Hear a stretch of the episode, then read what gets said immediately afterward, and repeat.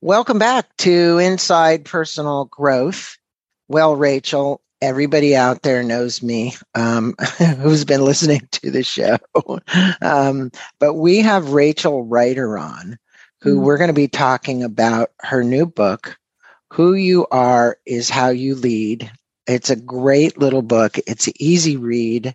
And when I say that, you don't have to be a rocket scientist to kind of go through this book. Um, it, it's wonderfully done. It's very succinct.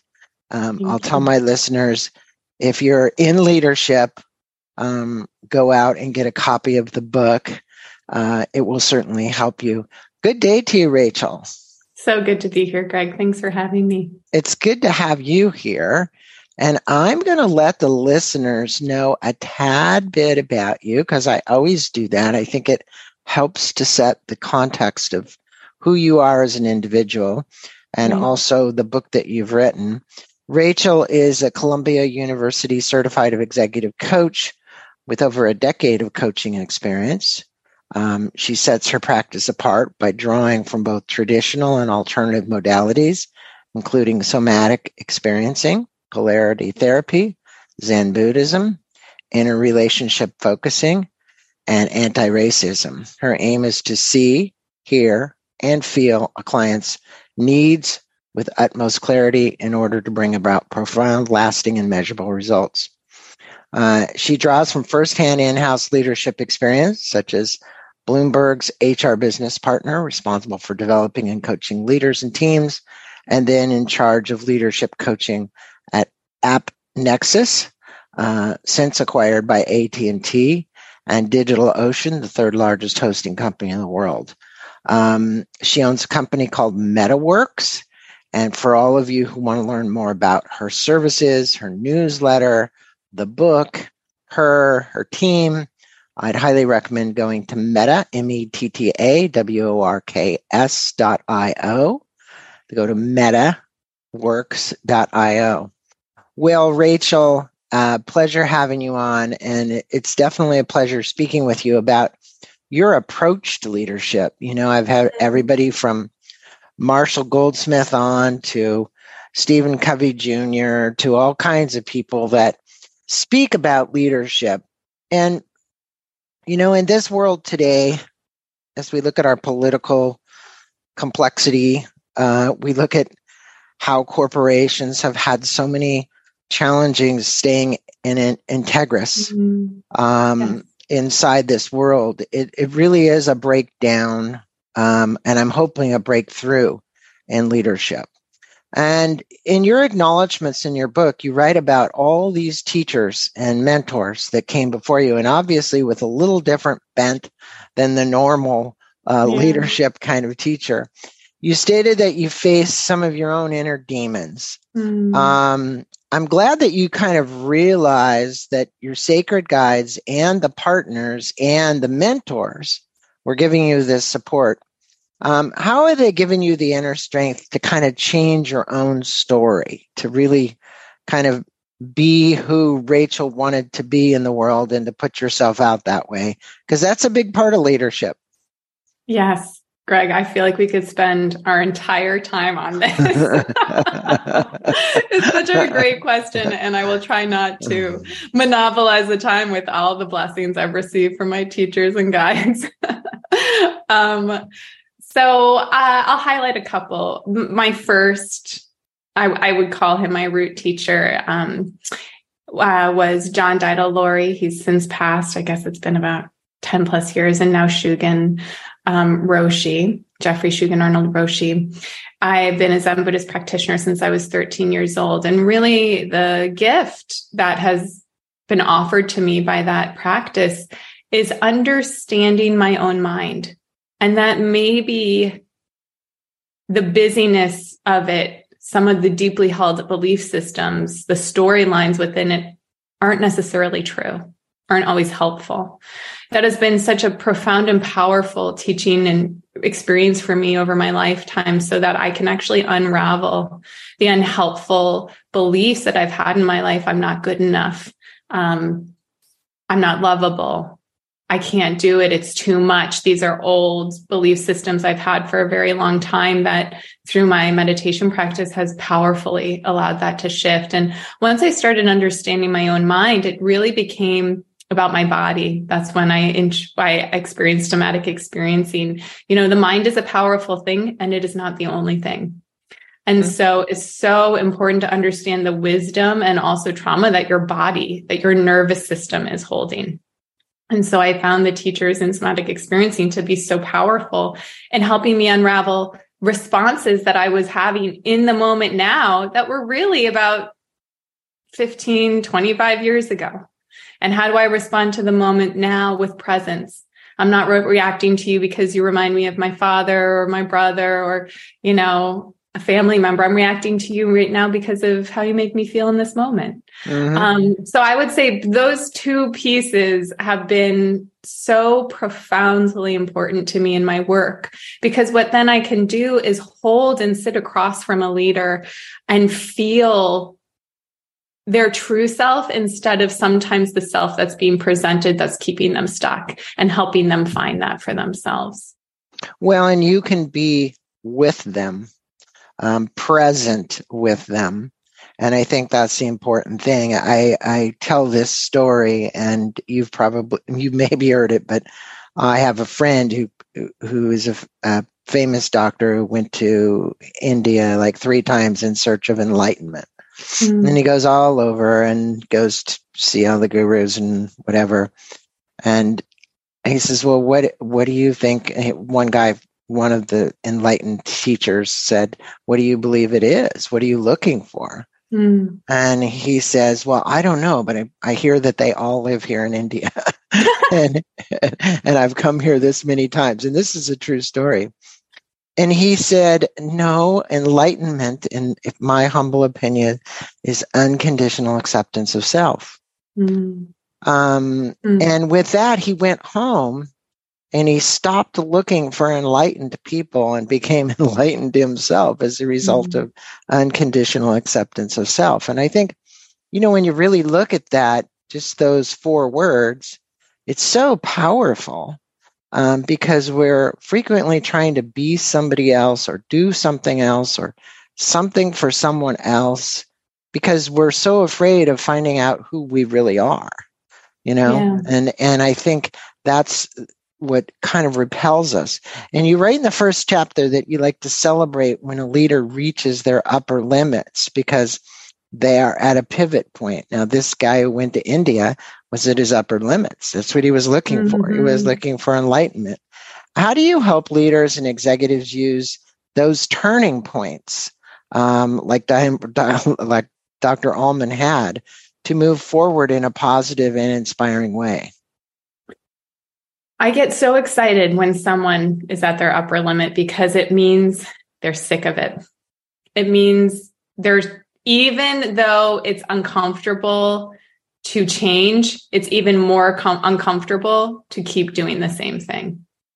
That's when I know I'm going to have an opportunity to have profound, help create profound change with this leader because they are unwilling to continue with the status norm the status quo. That is such a powerful moment because change, look at like, I love those words that you used about, you know, complete self acceptance. That is actually profoundly uncomfortable and difficult because we are mm-hmm. unraveling the survival mechanisms and even maybe lifetimes of conditioning that we feel has kept us safe. And so we're really becoming pioneers, traveling into who we are and, and who, who do we really want to honor within ourselves. And so we need to be ready to be brave in a different level. And so reaching that upper limit means we are sick of what we've been doing. We cannot go forward. And so for me, that means, okay, the ground is fertile. The time is ripe. Let's get, let's get curious. And so for me, that's the most exciting moment for a leader because they are ready to try something different. They're ready to challenge their belief systems. They're ready to get curious about everyone, like everything they do and become a spelunker into their own inner world with, you know, only a flashlight and a, a you know, a Rachel to guide them. Well, you know, that transformation that you speak about, a transition, transformation, whatever we would like to call it, um, there's so many opportunities in our lifetime for them. Mm. based upon mm. based upon events. Now you call upper limits. There's a lot of things that could take somebody to that pivot point, to that upper limit. Um, they're fed up with something. Um, they're they're being pressurized by someone or something. Um, all of these various things that happen to you um, that get get you to the point. There was an old movie that said, "I'm mad as hell and I can't take it anymore." Mm-hmm. Right? Um, and I and I think you know whether it's anger that you're experiencing or sadness that you're experiencing as a result of it, or depression that happens as a result of it, there is a way through. That's what I want to tell people. Uh, and the way through is working with a coach like you mm. um, and and somebody that has this experience and you speak that when you have a healthy relationship um, that's going on inside of you that you have much larger capacity for the demands of your professional role and yes. that's so true that's what you're helping people have a large capacity for these demands. You know how to meet them with peace and presence and and calmness versus you know anger and frustration and whatever. And i notice there are times even with me you know i get to these points where you know i just don't want to hear it anymore from somebody else right? Um, can you speak with the listeners about the pillars of MettaWorks method mm-hmm. um, and how it helps them find the harmony and peace that they really need to be a better person. And I think, you know, you talked about the body a, minute ago, the somatic breathing and the somatic work. Um, it's so important that mind, body, and spirit be connected mm-hmm. here. This is not an intellectual process, all of this. Uh, as a matter of fact, it's probably more the presence from the spiritual side and you making that connection to helping you find your way. Um, mm. So speak with us and, and trying to help find that peace so we can have this greater capacity. I so appreciate what you just said because it's so true. Then that's really the basis of my work. I think that's what makes MettaWorks different in this industry is the mind, body, spirit. The presumption that all three are needed for powerful change, for deep ha- happiness in your professional success. And so the MettaWorks method is really, I'd like to say it's a roadmap to your inner world. It's a way for you to start to explore it, start to understand it, start to shift it. And so really, I won't go through every single pillar. There are a few, check out the book. Um, but a couple or more than a couple. Yeah. Thank you so much. um, first, we need to cultivate awareness we need to understand what is actually going on within us when we're engaging with people, when we're getting cranky about something. It's not always about the external world. Our crankiness is in response to it because of something. So let's cultivate awareness. Then we need to have some compassionate accountability. We need to understand, um, you know, what I'm doing is not helpful anymore. And it's important to also be kind to myself as a result. What I'm doing has been created over many, many, many, many years. And so it's, I've been training myself very well. I have to be kind and loving. And also that does not mean I make excuses. It's also important to understand what's really important to us so that when things get really hard, we come back to the why. Why does this matter to me? Why do I want to change? Why am I working my professional world? Also, in the pillars is understanding our survival mechanisms. These are the habitual behaviors we have done over and over again that have actually often made us very successful and are also really getting in the way now. The, the survival mechanisms are usually why we're upper limiting. They have been keeping us small, keeping us back. And so then we talk about how do you turn those survival mechanisms into your superpowers? Because there is such an abundance of wisdom in the survival mechanisms. We want to carry that forward. We don't want to throw the baby out with the bathwater and we want to shift it so that you're actually being in your, your most powerful self. Once yeah, that's, yeah, go ahead. Well, no, that's a really good summary of, I mean, it gives people a concept of what you're teaching. You know, when I went to get my degree in spiritual psychology, remember one they made bumper stickers for all of us and it said you don't have to believe everything you think um, and the reality is is you know we have these set of, of beliefs that we've been carrying around now i call those beliefs as as they can change right? They they definitely can change. You say well i have a belief about something. There there used to be a thought from a spiritual side when you have a knowing or a truth that it, that doesn't change. Um, it's something that's inherent with inside of you. And when you recognize those it becomes very valuable. And i think what you're helping people find is their truth. And exactly. in in your case we'll get to it you call it the north star i mean it's it's commonly referred to but um you know, you talked about in the book, uh, and I could feel your pain as you were writing this in the book. Um, you were personally responsible for terminating over 60 people from one department in a company. Um, that experience inspired you to start your own business as an executive coach. Um, and I think mainly because of the way it was, not the way you handled it, but the way you became a pawn in the play to handle it. At least that's what it sounded like. Um, what was it about the experience that galvanized your thoughts about becoming the best executive coach you mm-hmm. could? And how does your training in the somatic breath work, polarity therapy, and your strong Zen Buddhism practice influence how you show up as a coach? Mm. It's funny these days, 60 people feel small compared to the tens of thousands Google and Facebook have been laying off. And so when I, this was about, gosh, 15, 20 years ago, we But you got to realize the, you, you were the one that did it. Exactly. I sat in the room. It was not. You, you, delivered the notice. I always remember that movie when the guy said he was fired. I forget air, who, yeah. well, up in the air, whatever. Yeah.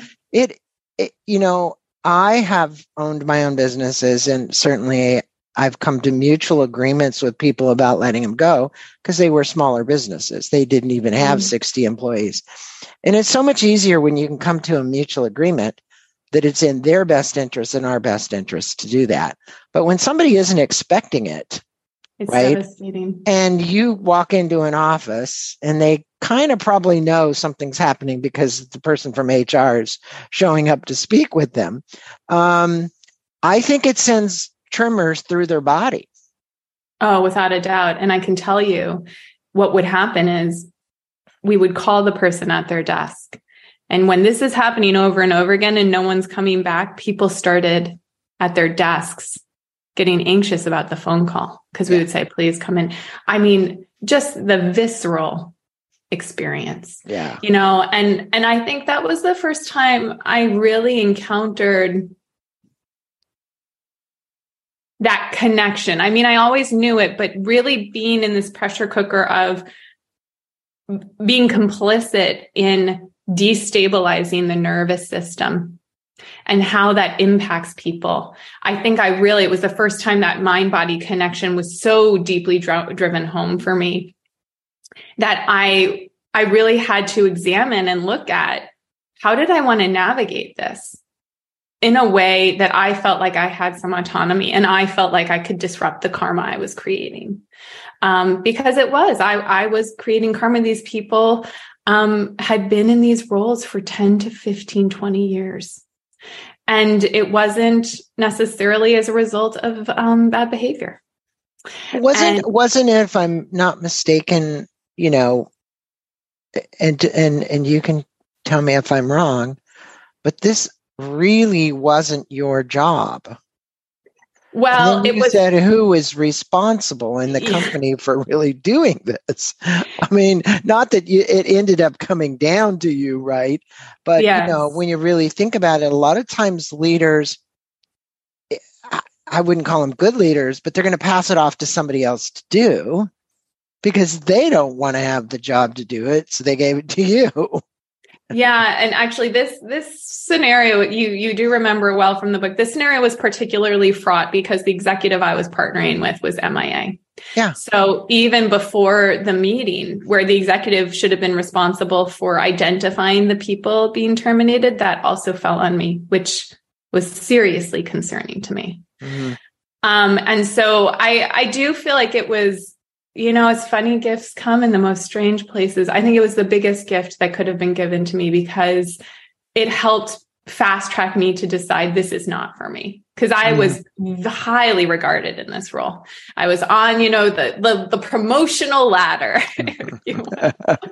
um, and it was very clear to me that this was not the way I wanted to live my life. And, and, and after actually, and afterwards, you were thought by many people in that company as Mrs pardon me, dog do.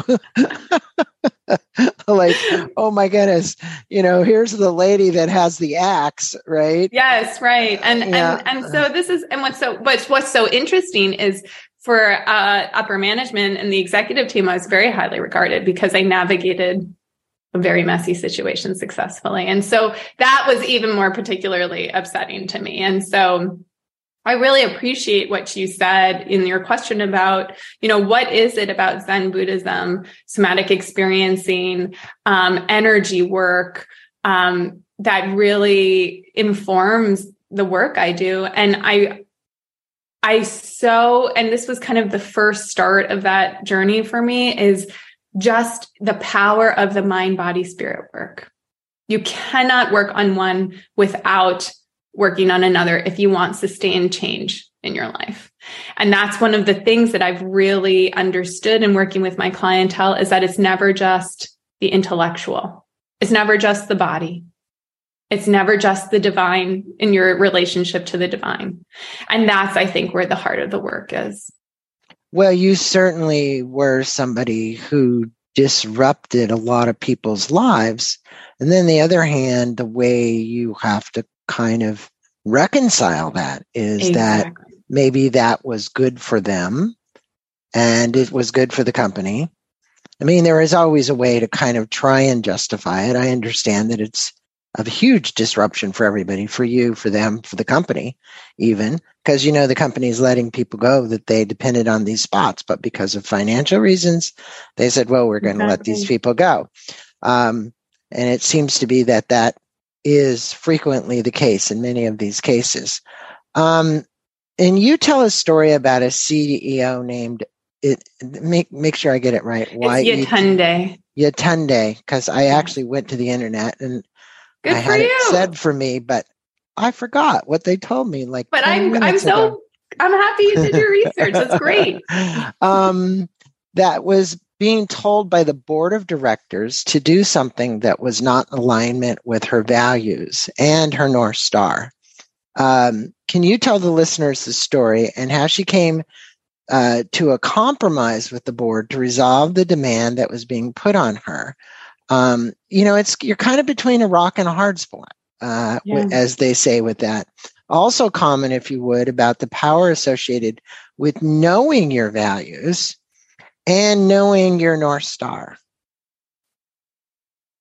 This story always moves me so deeply. Even when I read the story, I get moved and I was a part of it. Um, Yetunde is a, a wonderful example of a CEO who is really meaning driven. She came here um, to the United States from Africa and um, and really benefited from her exposure to learning code um, and creating a beautiful life for herself as a result. And so it was really important to her when she founded her own company that that is what the mission of the company would be to make code accessible to all, to create um, an avenue of, of financial stability for folks who needed it. And so when the board so she she was doing beautifully the company was exploding and the board said hey we need some senior leaders who know what they're doing this is not working just promoting internally you got a scrappy team they're great but they're not ready for this next level and Yetunde was deeply disturbed by this. You know, it went against the, the, the, the, pieces that were most important to her, which was elevating from within, creating an organization based on, on her mission. And it was it became an intractable conversation between her her and the board. And we know that that is never pretty. We've seen ceos be burned consistently because of intractable situations with the board. And so she brought it to our coaching. And I, it's just the most beautiful story of how powerful knowing what matters to you is. Because when you know the most important thing to you, you can problem solve as a result. And through our conversations of, okay, what is the most important thing? The most important thing was to keep her company alive and to honor her mission of making sure advancement was possible for folks who deserved it. And so once she was clear on that, she had, it's like when you have ingredients, you can create the meal when you know what ingredients you have. And she came back next session. She's like, I got it, Rachel. I got it. She was like, this is what I'm going to do. I'm going to say yes to the board. I'm going to say yes to the board for two executive positions as long as they guarantee support in funding a program of internal executive function so that we have certain roles that will always be internally promoted. And it was such a beautiful, and she was glowing. And the board was so excited when she pitched it to them because everybody won. The company looked great. The employees felt good. The board got what they want. It was like, and the board felt heard. It was just the most beautiful example of when you know what's the most important thing to you, you know how to move forward. You know, it, it, comes to something that I remember you've probably read the book, you know, Power versus Force. Mm. You know, and it's interesting, mm. you know, when someone attempts to force something on you, which in this case was what was kind of happening. You said it was non negotiable, but that she used her power yes. and her position to go back and negotiate, which was something that was non negotiable and turn into something which is a triple win.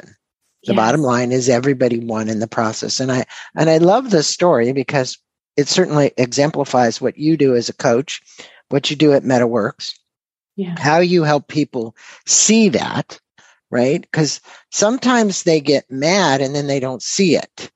You can't get angry and not see it. What you have to really do is see through it mm-hmm. uh, as to mm-hmm. what really that uh, ultimate thing is going to be for the board, in this case, for the board. And you speak about us cultivating awareness, and that's probably the, the big one, you know, is awareness. Mm-hmm. Um, and you mentioned that there are unseen influences that play behind the scenes of all of our interactions until we learn to pay attention, starting with self awareness. That those unseen forces are in the driver's seat. Um, you tell a story about Suni, a chief marketing officer that no one wanted to work with to accentuate your point. Can you tell the story and how we can be more intentional and aware of our actions and our attitudes that could be driving people from wanting to interact with us? Because in this guy's case, Gals, yeah. down the story, gal, gal, gal. It's a gal. Sorry, um, she no one wanted to be around her. Right? No. she was driving people away.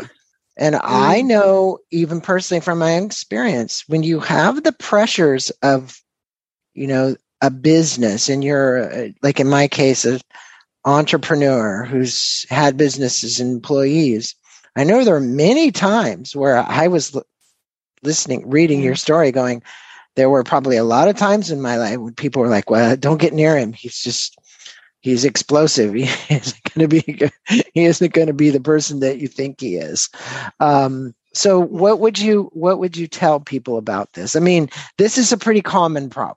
This is yeah. not this oh, is not something that anybody listening can't relate to. yes, exactly. and I have to say, Suni's one of my poster children of change. She's really I, I love her very much. We still work together and we've been working together for years because there have been many iterations in her company. Um, where she's wanted continued support. But when her and Rebecca was her co is her co-founder, they're best friends.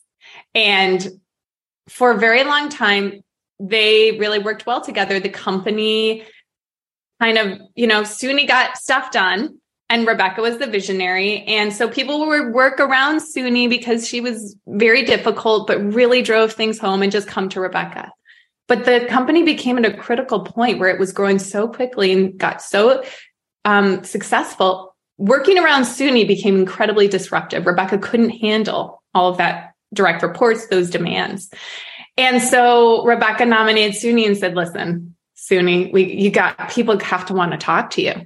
Um, the, the feedback was pretty serious, um, you know, in the feedback reports. And so when Suni started working with me, one of the themes that was clear is she was confused why people were so avoidant of her because she felt like she was really proud of the company. She was really happy to work with these folks. She just had a very high standard. That was kind of her. I just have a high bar. I just have a high bar.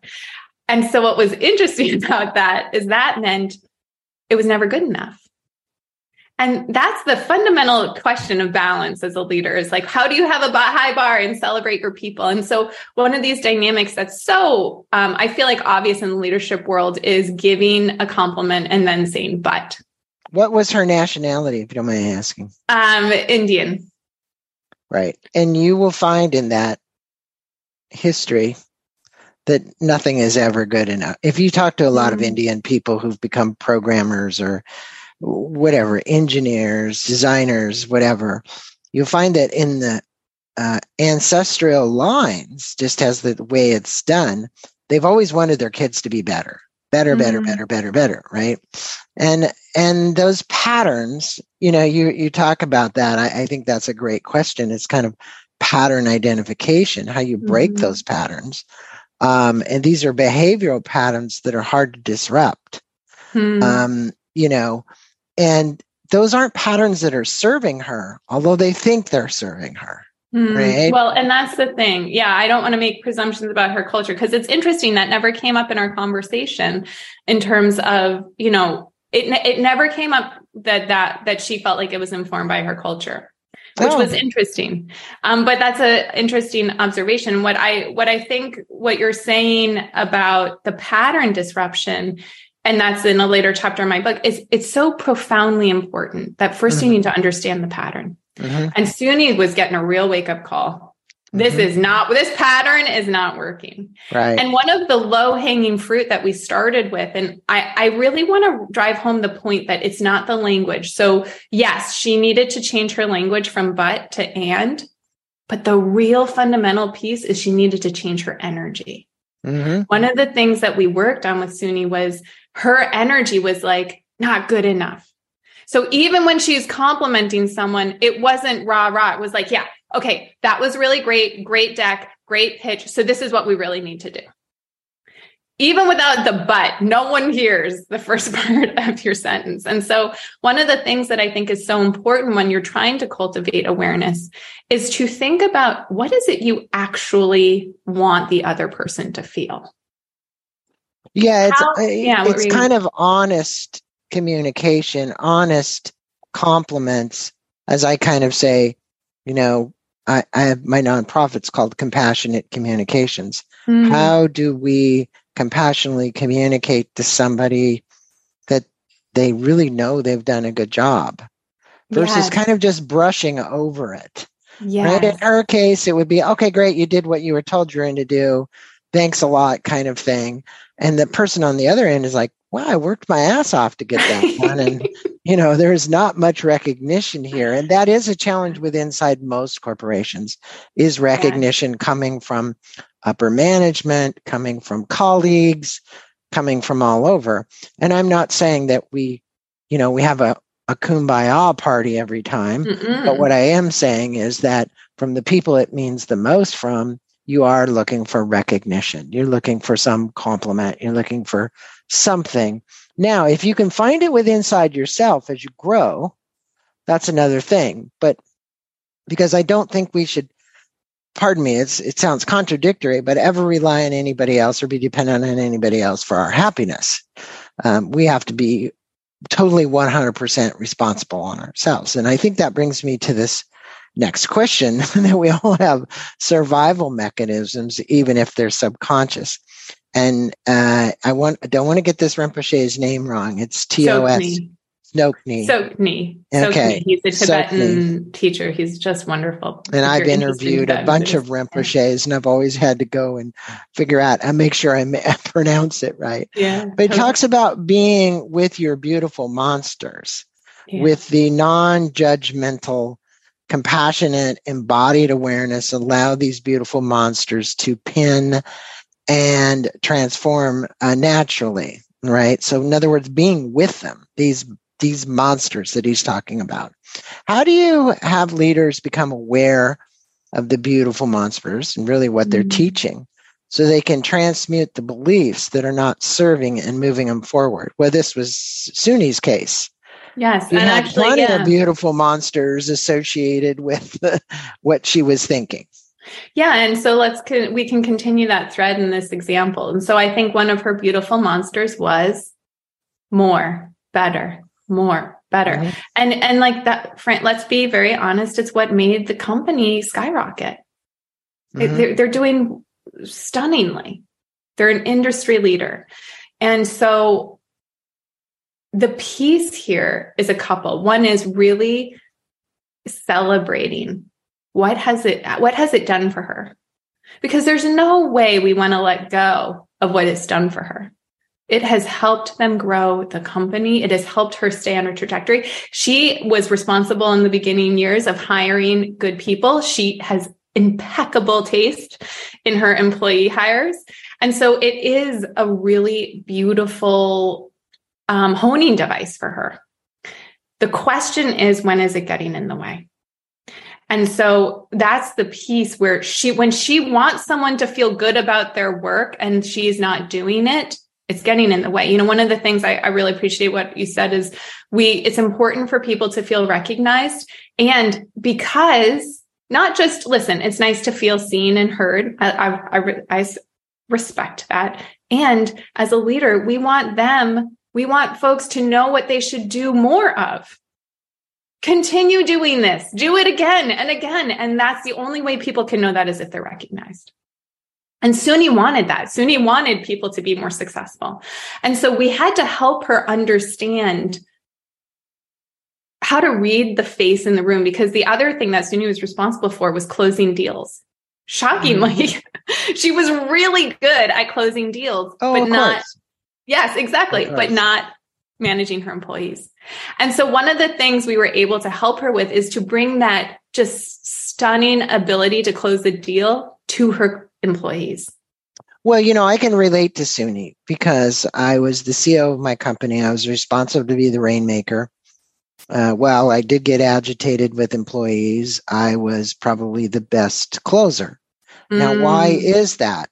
Um, it's primarily because of our attention to detail, right? So mm. when a mm. customer on the other end or prospect on the other end sees that you care and you're listening to every one of their needs, you become their advocate to solve a problem. Whatever mm. in her mm. case, it was maybe big problems, right? Which is mm. why she was, uh, in my estimation, I don't even know her, but I do know the type. And I know that if I was to type that person and I would say, okay, could this person be a good marketing salesperson? Probably more of a better salesperson than a marketing person, right? Um, because they are the ones that can answer the questions for the clients and do it with where the client believes what they're saying because they're mm-hmm. very believable. Uh, they know their stuff. Okay, let's put it that way. And I'm, I'm sure Suni knows her stuff. Oh, for so, sure. Your book, I want to, for all my listeners, who you are is how you lead. We've certainly talked about who you are. And as a final question here, you know, I just want to compliment you on a beautifully written book Thank with you. a lot of great wisdom and advice. Easy to read for my listeners, uh, not a tough read. You could probably read this on a, on a long plane flight. Yeah. Um, um, what do you? What are three actionable ideas that you'd want to leave the listeners with about the treasure trove of our inner world and that the more we are aware of the beautiful monsters that lurk in there that we don't know about frequently because they're subconscious and we're not aware of them, that we can transform them or live with them in harmony mm. um, for a to become a better person and a better leader. Yeah. The first thing I would say is they have so much wisdom. Start talking to them start understand part start personifying them what shape do they take what do they look like i have a client who has little gremlins as his beautiful monsters one of my beautiful monsters is a fire breathing green dragon see them feel their personality and then start checking in with them what is your wisdom here what are you frustrated about and then you as the human being decide what do i want to do with that what's important to me. To start to cultivate an, uh, a relationship with your beautiful monsters is so important. And then to feel warm and kindly to them. And also, finally, know they are not you. They are part of you. I think that's the beginning. I think recognizing that they're part of you is important. And would you say that we can uh, cohabitate with them successfully because they're not there to do you know it's like people we've in in all the traditions buddhist traditions you know obviously there's lots of discussions with the ego well one of the things you're probably never going to get rid of is your ego no um, and it takes care of you that's right that's right but you know for the longest time people will talk in books and personal growth books oh you gotta like you you certainly need to learn how to be at peace with the ego and understand it and learn more about it. But it is part of what makes you who you are, right? Yeah. And um, I think that's the same thing with these beautiful monsters, whatever they might be. We, you, people could probably sit here and identify a lot of them, right? Exactly. And I think be at peace with them, speak to them. I love that. That's, you know, talk to them and see what they have to say um, that's almost like do a gestalt therapy with your with your yes. beautiful monster. Yes, actually, yes, do it. That's exactly what I'm talking about. you move from one chair to another chair yes. and come back again and just do keep it. that gestalt therapy because believe it or not, it does work because it actually moves the body. And you yeah. feel like you're, you know, we're talking about mind, body, spirit. The body kind of needs to when I when she's saying talk to it, actually, for all of those you who are listening who don't know what it is, Gestalt therapy is basically you taking the role of the beautiful monster in another chair. So basically, let it talk, then you go back to being you, and you talk to it and ask it a question and go back and forth, and you'll be surprised what actually emerges as a result of of doing something like that. Even if it's yeah. only for five minutes, it's you know try it you can't yeah, hurt. Very powerful. yeah, it's very powerful. Well, you've written a very powerful book and mm-hmm. also a book that's very engaging and I think that could take people to new heights in their leadership. Um, again, I want to remind my listeners you're going to go to mettaworks.io. That's where you're going to learn more about Rachel and her team and her company and what they do and the book. And it's been an honor and a pleasure having you on Inside Personal Growth today uh, to speak about your new book. Namaste to you. Thank Namaste. you for thank you for being on, and thanks for being such a great guest. Thank you, Greg. Such a pleasure.